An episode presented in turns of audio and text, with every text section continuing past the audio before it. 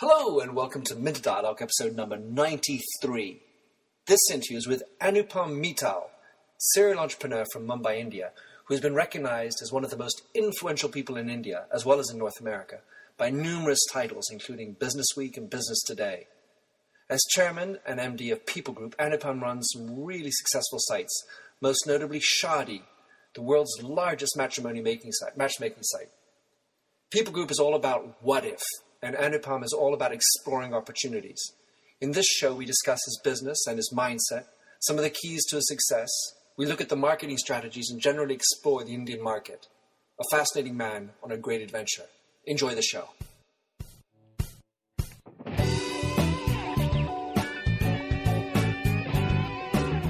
Welcome to the Minter Dialogue Internet Show, where we discuss brand marketing with a focus on all things digital.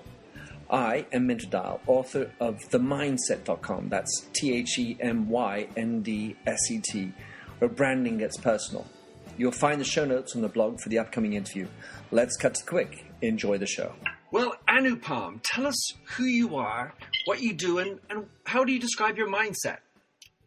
Sure, uh, sure, Minter. So, uh, yeah, well, these are deep questions, but let's see if we can try and answer them. Sounds Who good. am I is a question I've been asking all my life. But I mean, from what do I do? Uh, and, uh, you know, uh, basically I'm a founder and CEO of something we call People Group. And it's something I started uh, many decades back. It's been uh, now, wow, it's been about uh, close to 20 years. Uh, for all practical purposes, though, it's only something I started focusing on post the dot com bust in the US. About 2001, 2002 is when I really sort of put my hands into it and said, let's try to make something out of it. And essentially, uh, People Group is, uh, you know, um, you know, the umbrella sort of uh, organization of three companies. One is called Shaadi.com, which is S-H-A-A-D-I.com.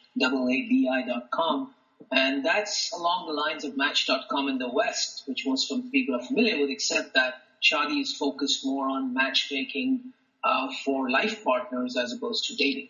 Uh, so I think that's a subtle difference, but it manifests into uh, things that are done very differently from what a dating site might do. Yeah, and it's specific to India. It's specific to India and uh, you know South Asian sort of uh, belt of countries, uh, as you know, but the primary target remains India, absolutely. Mm-hmm. And then we have something called Makaan.com, which is a property marketplace. Uh, you know, the equivalence of uh, Makaan.com would be a Zillow in the U.S. Know it well. Uh, and yeah, and the, and the model is pretty similar really, is to try to get property brokers and builders to pay us subscription advertising fees, and that's been going pretty well. And finally, we have something called Mauj Mobile, which is a little different from the US because we don't see examples of such business in the US that much.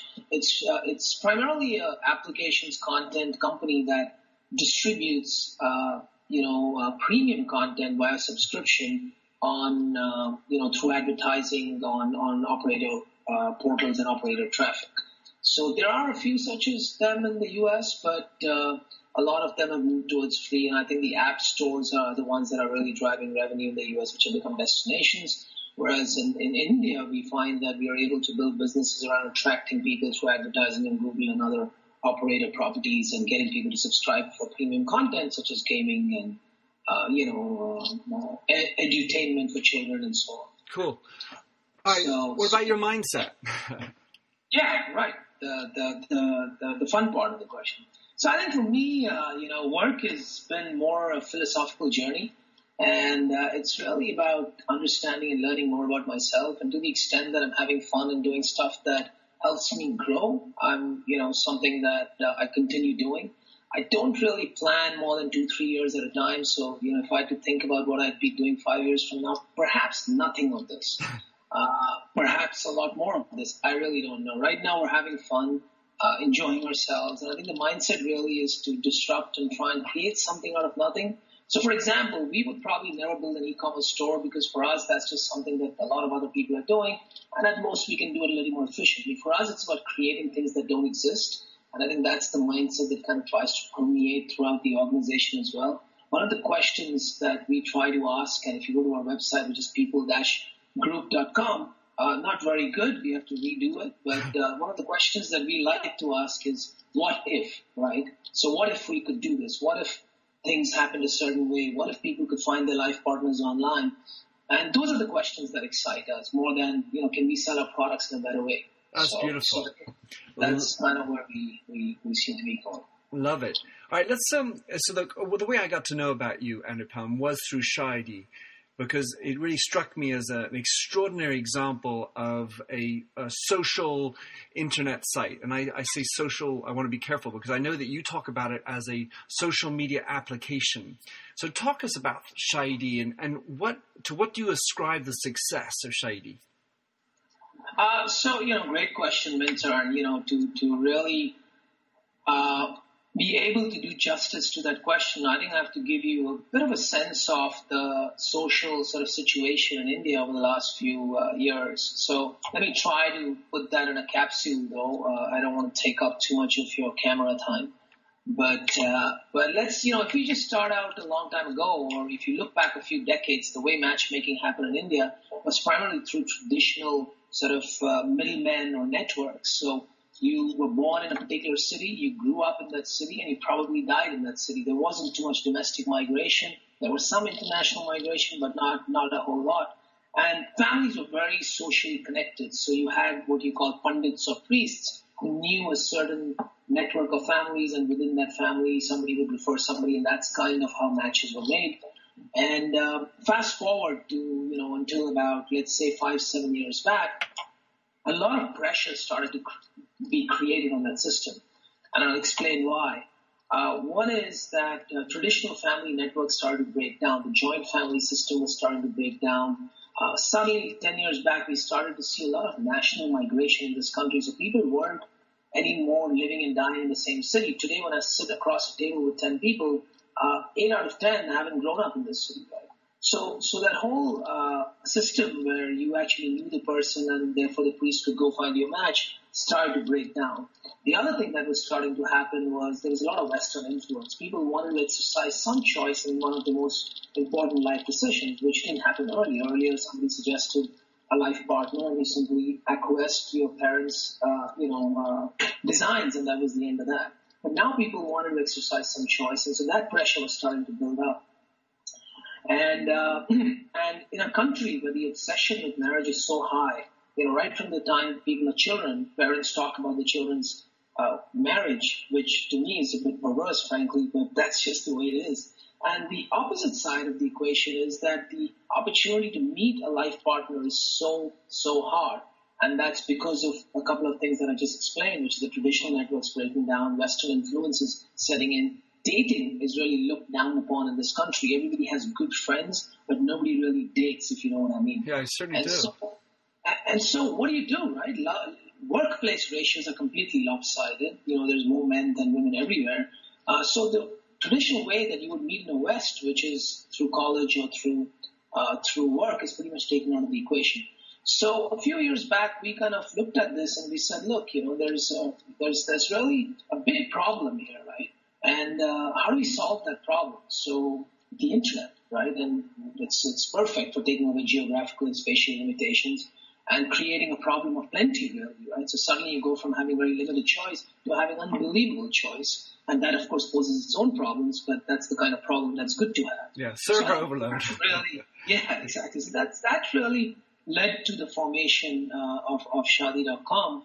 And, uh, and, and so today it's really, you know, a massive matchmaking uh, platform uh, you know, which we are socializing as we go along, incorporating people's social profiles and so on for providing more uh, verification, more relevance, more trust, and so on. So, so I think that's sort of the history and the gist. All right. So, how many people are coming onto Shaadi? What's your sort of traffic these days?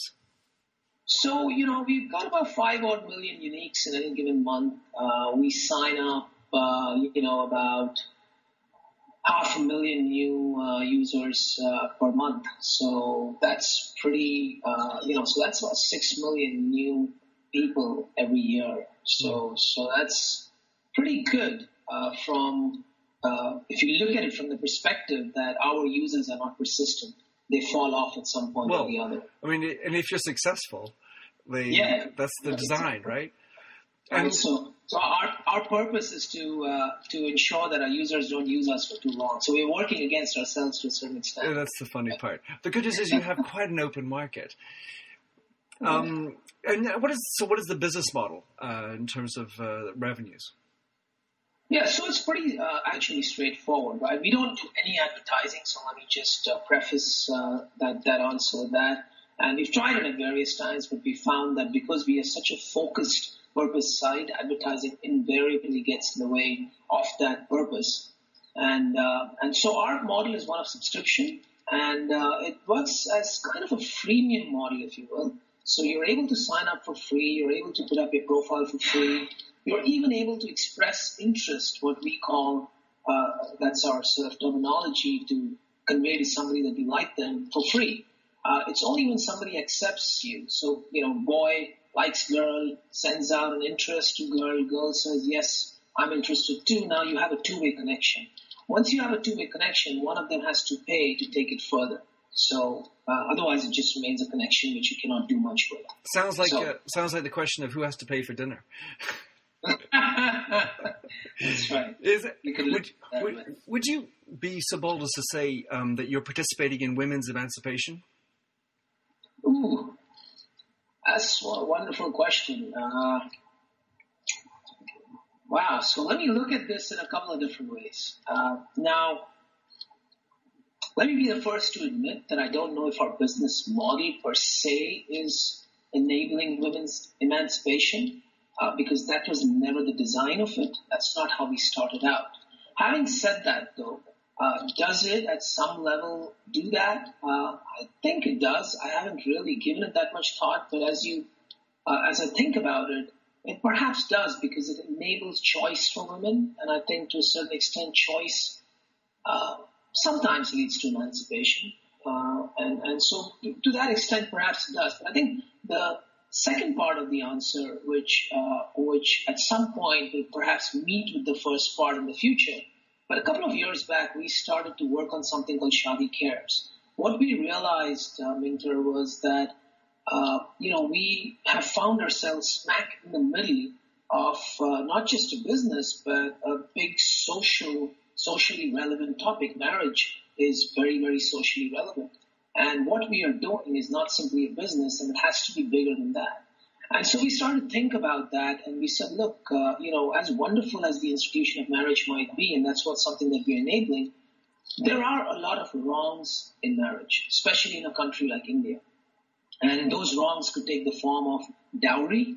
Those wrongs could take the form of child marriage. Those wrongs could take the form of domestic violence. Uh, some of these subjects are around women. Uh, some of them may not be. And so we started something called Shaadi Cares. Um, or shaadi.org, which we don't have as a domain as yet, but we intend to get it. Mm-hmm. Uh, and the idea there was to start working parallelly on trying to right every wrong in marriage.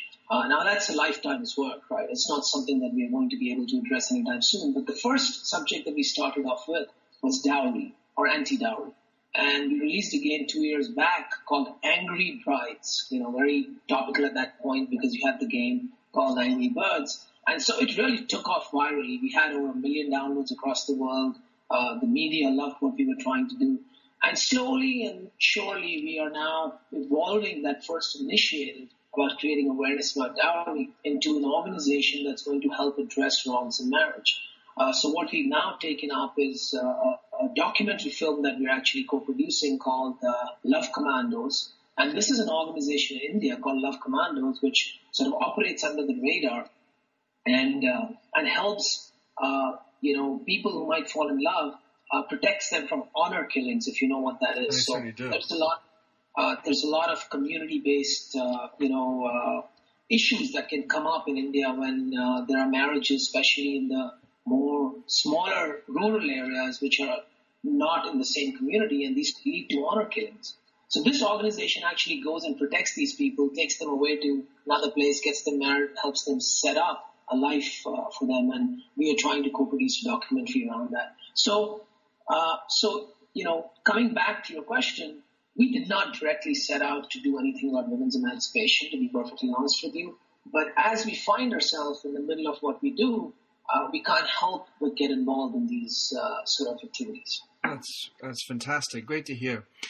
Um, so uh, you don't do any marketing, uh, or you, so advertising per se on Shaadi.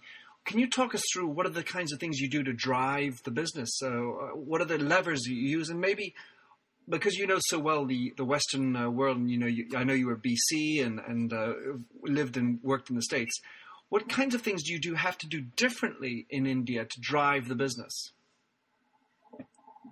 Yeah, I mean, you know, that's uh, that's a great question, you know, and uh, and uh, you know, I haven't really thought about it very long about what you have to do differently. But as we speak, you know, a few things come to mind. Uh, from a customer acquisition standpoint, I don't really think it's that different. So you use the same sort of means, right? So if I look at, so let's first start boiling down to the three, four different drivers of the business. Uh, one is customer acquisition. Uh, one is customer uh, engagement. Uh, so, uh, so you could look at that as acquisition. You could look as at customer uh, engagement as activity, and you could look at payments as activation. Right. So the three A's, you know, and you know, let's look at it from that perspective, right? The, the fourth A, which is advertising, we've already taken out of the equation. So we've only sort of got these three A's, uh, you know, just for conversation's sake as business drivers. So I think when it comes to acquisition, it's not that different uh, than it is in the West. So you use the same mediums. Google is a big one. You know, it's 50, 60% of our spend. Social media is becoming very important in the recent, in the last six months, I'd say. Perhaps we're a year behind the West, but uh, follow similar patterns. Uh, you know, affiliate networks, of course, and word of mouth and brand building are also very, very important. Oh, there is one slight difference, I'd say, on, on the acquisition front, which is a little different from the West brand building in India actually is a lot more important than in the West. Uh, in the West, uh, the cultural, uh, the culture, uh, culturally, people are more aligned to sit up and figure out things for themselves in terms of what works best and what doesn't. Uh, so uh, the classic example that I give is, and I exaggerate a little bit, but in the West, uh, if somebody had to buy a car, they'd probably build a spreadsheet and you know, put in all kinds of data for three months before they arrive at a decision on what kind of car to buy. In India, you pick up the phone and call three friends, right? And therefore, top of mind awareness becomes very important. And so we spend a considerable amount on building a brand that can be trusted, especially in a category that we are in, which is matchmaking really and defying everything that was sort of done culturally in this country for so long uh, I think it's important for us to uh, you know create a brand that people can trust. Well, it's, it, it so, just so it just sounds like that social media play would play a, a, stronger role if if it's really about you know your friend's advice as opposed to doing it on your own. Uh, yeah, I think social media does play a very important role, but uh, uh, you know we are a relatively young social media country, so most people on social media today have been there only for the last 12 to 18 months, so they're still figuring their way around. Uh, the generation before us is frankly not on social media. Very little of it is on social media. So we've got different segments that we need to influence at Shaadi.com. So social media does a, does a certain plays a certain role for us, and it's getting bigger uh, with every passing month. But television advertising still forms the crux of brand building in this country and I think it will for some time. Mm-hmm. It's also the cheapest form of advertising from a per person reached uh, perspective if you just sort of look at those metrics. Mm-hmm.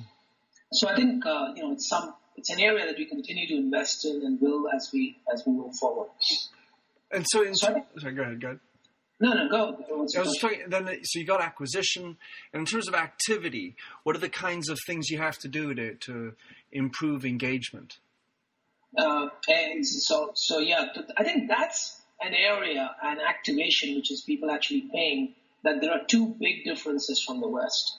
Uh, engagement uh, is, you know, uh, uh, how should I say? I think people are clearer in the West uh, when they go to, let's say, Match.com or a dating site there are not as many fence sitters once they've gone to the site. Sure, the site has to perform a certain role and provide you uh, with what you're looking for and, and do it very intuitively and quickly so they can keep you. But in India, there's a lot more fence sitters. And the reason uh, is a couple of them. One is, as I said earlier, we're relatively new on the internet. uh, and social media and using platforms such as these. So people are not really sure what to expect or even how to navigate through to a site. So we have to try to make it as simple as we possibly can. Mm-hmm. We have to try to deliver gratification as quickly as we possibly can. And we have to try to keep creating reasons for people to keep coming back. So I think algorithms start to play a very important role in terms of showing you the right matches.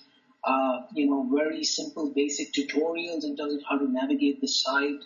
Uh, very frequent communication starts to play a very important role in terms of trying to get people back. So I think that's how that's kind of how we have to think a little differently and cater really to the lowest common denominator when it comes to engaging people in India.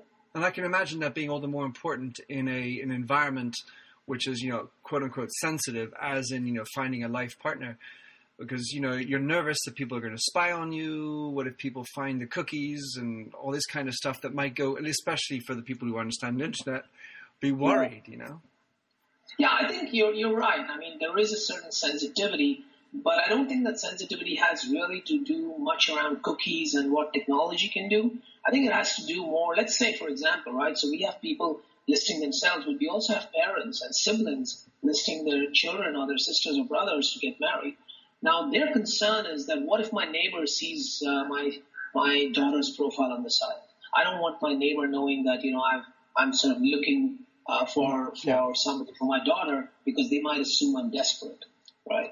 Uh, and that's not just on the internet. Even offline, when people try to find a match for their daughter or son, they don't really want the community to know they're doing that. Everybody wants to give the perception that people are uh, approaching them and they're the ones who are choosing as opposed to them sort of uh, chasing.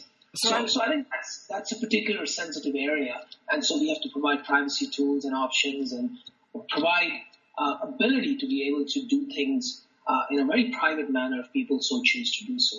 So, just, uh, just a question, Anupam. With in your in the matchmaking, to what extent are parents involved? Do you have a version that allows for parents to do it on the site, or is it a parentless environment?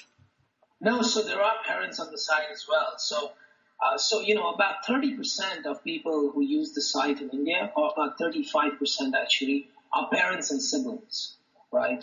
Uh, which is the family of the person in question, and uh, and uh, you know they we don't have a separate version for them uh, in terms of the product, but what we do have is uh, is the ability for people to say, look, as I sign up, I may not want to, you know, I don't want parents to be able to get in touch with me. I want to talk only directly to other people who are looking for themselves. So basically, we try to segment the communities based on what people are looking for. Hmm. And uh, in the final final element of what we're talking about is is conversion or you know activation are there any what are the what are the keys to success in getting people to turn on i mean is it just because you got, you got in front of you the, the, the you know the princess you want to marry or yeah. yeah well ultimately you know this Minter better than uh, uh, better than uh, uh, most that the key for the internet for consumer internet to succeed at the end of the day you have to be able to provide value uh, which is what's going to make uh, users pay. The challenge that we see in, in, India is even after you provide a lot of value, um, uh, there's uh, there's you know penetration of payment options is, is limited. So credit cards, as you know, of course, debit cards are now pretty prevalent, but uh, credit cards are not that prevalent. Success rate of payment gateways is only about 70%, so you end up losing a third of your transaction. And people change their mind. They might want to buy the product today, uh, you know, and tomorrow they might choose not to. So obviously there's a certain amount of impulse transactions as well, which are the most at risk when you have weak payment uh, mechanisms and payment conversion rates. Mm-hmm. So I think from that sense, what we do differently is uh, we actually have a telesales team that, uh, you know, is able to look at data and say that, look, these people are struggling with paying or these people attempted to pay and they were not able to. And so we actually place outbound calls to these people and help them through the transaction. Sometimes, or many times, if they don't have a credit card, we can actually, we are able to send somebody to their home to pick up the payment. Wow. And we're able to do that across the country. Um, many places we do it through our own network, and some places we do a reverse logistics through one of the logistics firms. So that's a very sophisticated retargeting. Um, well, yeah, I guess you could say that. uh, and I'm sure there's a little bit of discretion when the uh, pay the person with the uh, to, to, collect the payment comes in. They don't have a big Shaadi uh, T-shirt coming yeah. in. You're, you're absolutely right. They don't. So uh, so yeah. What about so those are you got to keep in mind? Yeah. What about of the mobile phone? Because uh, obviously m- mobile is is getting heavily penetrated into India, but we're still more probably on the feature phone as opposed to the smartphone. And so, how do you how, how do you work I, I think some, I think some of that is just hype, Minter. I mean, if you look at the smartphone activations uh, per month, I think, uh, yeah, I think it's it's like it's it's close to a couple of million, right? In terms of smartphone activations down in this country. So, you know, the feature phone part versus smartphones, I think that's a dying argument. Two years from now, it's not even going to matter. Right? I mean, that's just a legacy system that you have of people who are not that economic well off using feature phones from maybe two, three years back. And because, you know, the primary purpose they feel is just talking, they don't feel the need to change their phone. I mean, that's not even a target that we actually go after for us. Uh, you know, our primary target market is the three, four hundred million odd people really at the top and mid tier of the economy. And, you know, I'd say that uh, when it comes to smartphone penetration in that segment, you know, if it's, I'd be surprised if it's not close to 50%. Well, that's and cool. the next, in the next two years, I'd be surprised if it's not 70, 80%, especially with, you know, Nokia announcing the new smartphones, uh, you know, a bunch of companies coming out now with sub $100 smartphones, and I think that's only a matter of time. All right, I want to. So I'm not. that's cool. So in, in fact, Minter, we don't actually develop uh, for feature phones at all. Uh, we think it's wasted effort. And so our, our efforts are around Android and iPhone, and that's really it.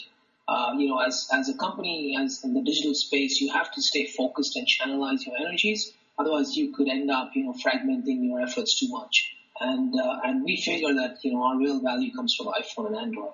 Having said that, uh, what we are seeing on these two platforms is just remarkable. So uh, a year back, about 12% of all our interactions were mobile. Today it's 35%. So in 12 months, 35% of all our interactions are now mobile.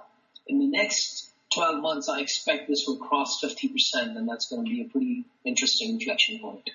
And uh, so your mobile interface is it is it responsive or is it a specific app? How do you deal with the um, the mobile traffic? Yeah, so when you have as intensive uh, apps like ours, or uh, you know, uh, intensive usage as ours, I think responsive uh, design doesn't really work well. I think responsive design is good for content sites, for email, and so on. it's not really the best uh, uh, way to go for for you know apps such as ours. So we actually built what we've been doing until now is building hybrid apps, which are HTML and native. Uh, we are now moving more towards native apps because uh, the uh, you know uh, core functionality that you can leverage with native apps is a lot more powerful than what you can do with hybrid or HTML apps. And users' expectations of uh, what apps should feel like, look like, and how they should work has really been increasing uh, progressively. And to address that expectation, we think going completely native is the only way to do. So of course, 20% will continue to be HTML for certain reasons, yeah. but uh, a lot of it will be native. And do you have, do you have any breakdown as to what's how the Android world is versus iOS is in? Uh, in yeah. yeah, yeah, sure. So, uh, so in terms of uh, you know, and this is not uh, like let me try to share some it's not on top of my mind, so some of it could be off. But in terms of usage, I think it's only about 10 15% of mobile usage.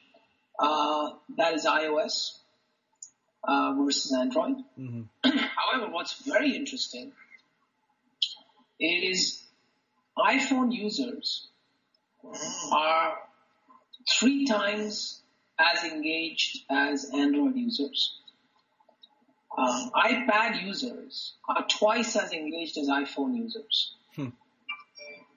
So, so that's very, very interesting. So I see a new business for Shaadi, selling iPads. selling, to the built-in matchmaking application. Exactly. Um, single-purpose iPad. Love it. iShaadi. that's, that's it. Um, I want to switch just a little bit because um, I, I, know the folks at Zillow, and uh, I'd just like to talk a little bit about Makaan. Um, yeah.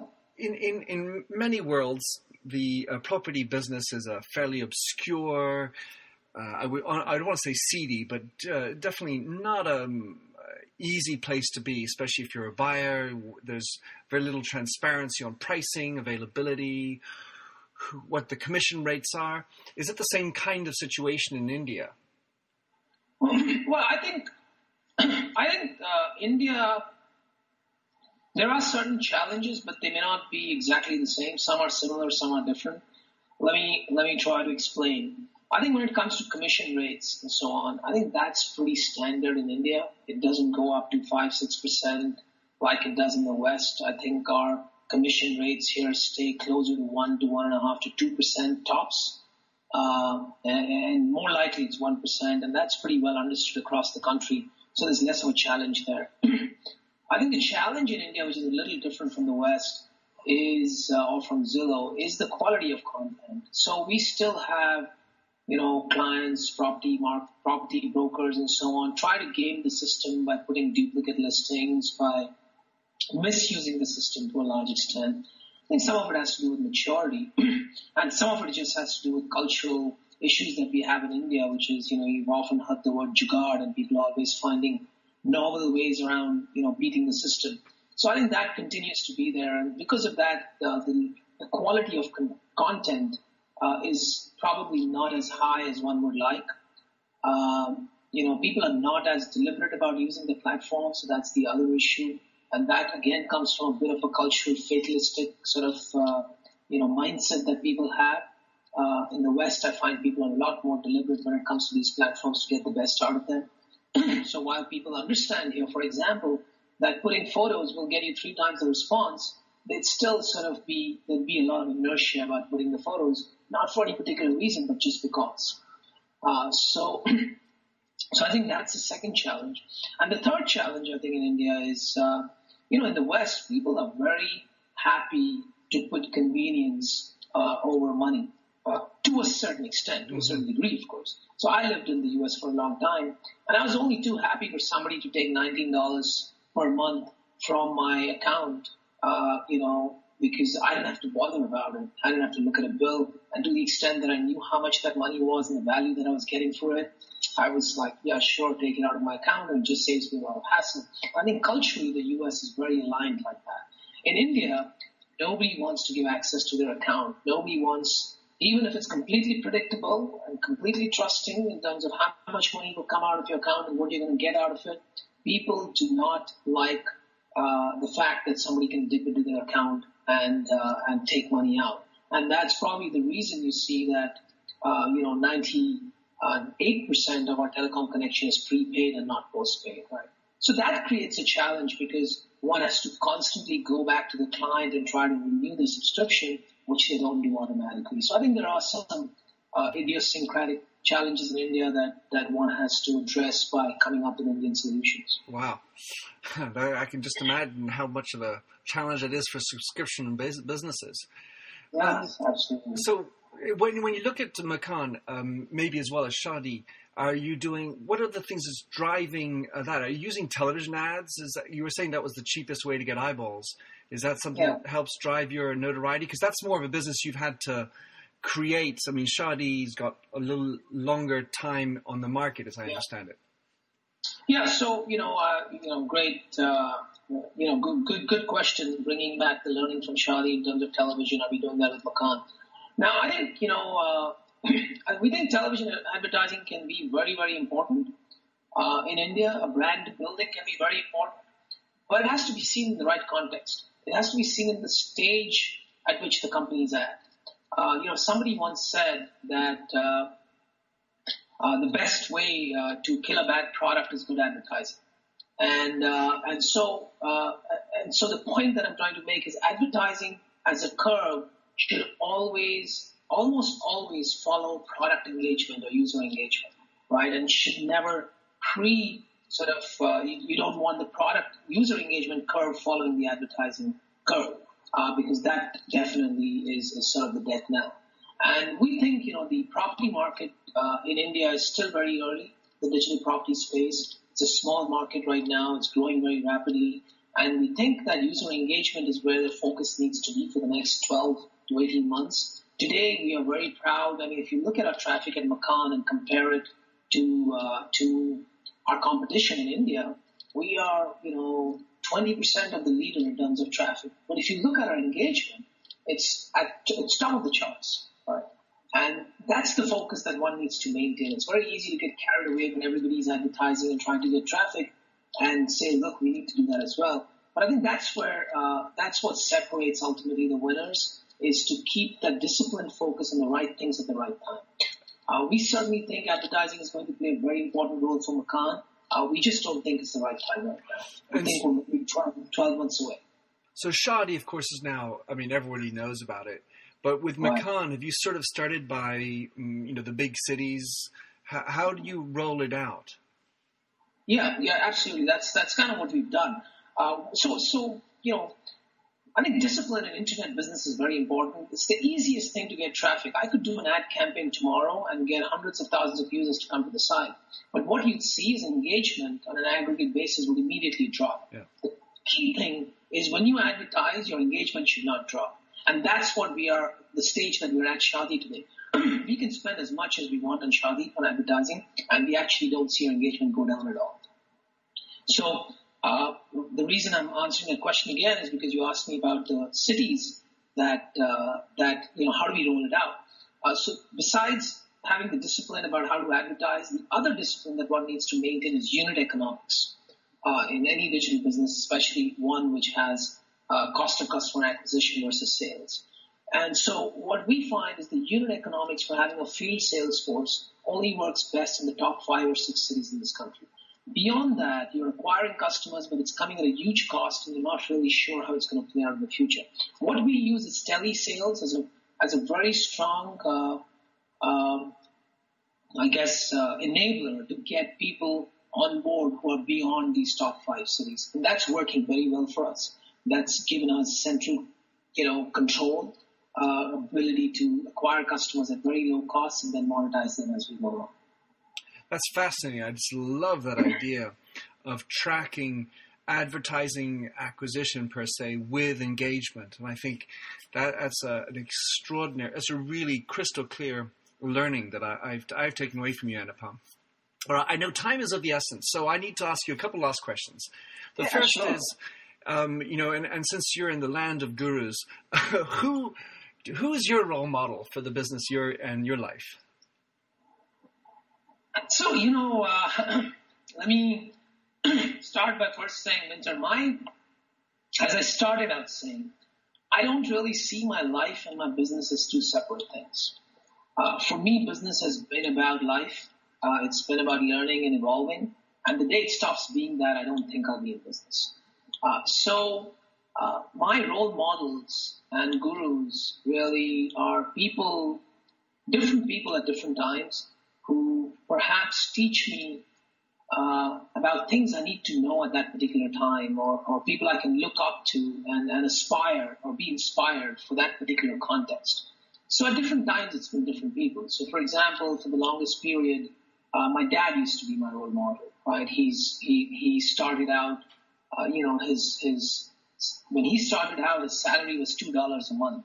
Uh, you know, and he, he was a struggling salesman and he went on to build an industry. And, and so uh, just the fact that somebody could do that was enough of a role model or inspirational enough for me. And so for the longest time, he was my role model. Of course, when we started thinking about disruption and how to go and create things right from scratch that did not exist, who else but Steve Jobs was an incredible role model, right? I mean, um, you know, I often say, you know, Microsoft disrupted personal computing and Facebook disrupted, uh, you know, uh, social connections, and Apple disrupted everything. Right? So, they disrupted life. yeah, they're the epitome of disruption. Yeah. So when you think about disruption, who else but Steve Jobs, right? Um, these days, uh, you know, my I wouldn't say my role model, but my inspiration is uh, is is a spiritual guru who has given uh, enabled me to find a lot of peace within. And I think as uh, when you're very young, uh, you know, it's okay to get up every morning uh, wanting to fight and conquer the world and, you know, being abrasive and building an internet company. But as you start to grow a little older, you realize that you can only carry that burden for so long. And you have to find deeper meaning within your work to be able to wake up every day and come and perform at the optimal level. So I take inspiration from a gentleman called Sadhguru these days, who's uh, part of the Isha Foundation in Coimbatore, and uh, somebody who's uh, given me a lot more meaning that I can derive from my work, and that's what keeps me going. Solid words. So Anupam, thanks a lot for joining me. I got one last question you, which is how can uh, how can anyone track you down or follow you uh, if they are interested in, in knowing a little bit more about you and what you do? Yeah, so I think Twitter is probably the perfect platform for that, and it's at Anupam Mittal. It's A N U P A M and M I T T A L. So at Anupam Mittal is the easiest way to be in touch. I'm pretty regular, at least once a day, and uh, you know I'm usually good at getting back. So, so that's probably the best way. Well, it's been a pleasure listening to you, Anupam. I think there's some uh, super interesting things for me to learn personally. You know, like every day we need to learn something and it's it's really a, a thrill to have you had you on the show. No, I, I mirror those sentiments, uh, Minter, because uh, you know, for me, uh, you know, an interview, especially an interview which poses a lot of challenging questions, almost always leaves me better off. I come out learning a lot more, answering questions that I may not have thought of, and it's very insightful. So thanks for that. And when are we having you in Bombay again? I can't wait to come back. I can tell you, my wife my children were completely seduced by their experience in Mumbai. So we will find a reason and I will come. yeah, and when you do this time, we'll do dinner at my place for sure. That sounds great. Anupam, thanks a lot for being on the show. Thanks, Minter. Loved it. Thanks for having listened to this recording of the Minter Dialogue Internet Show. You'll find the show notes on themindset.com, where you can also sign up for my weekly newsletter at forward slash subscribe. If you like the show, please rate it in iTunes and don't forget to click the handy Facebook like button or to tweet it out. In the meantime, please come join the conversation at The Mindset or catch me on Twitter at MDIAL. Happy trails.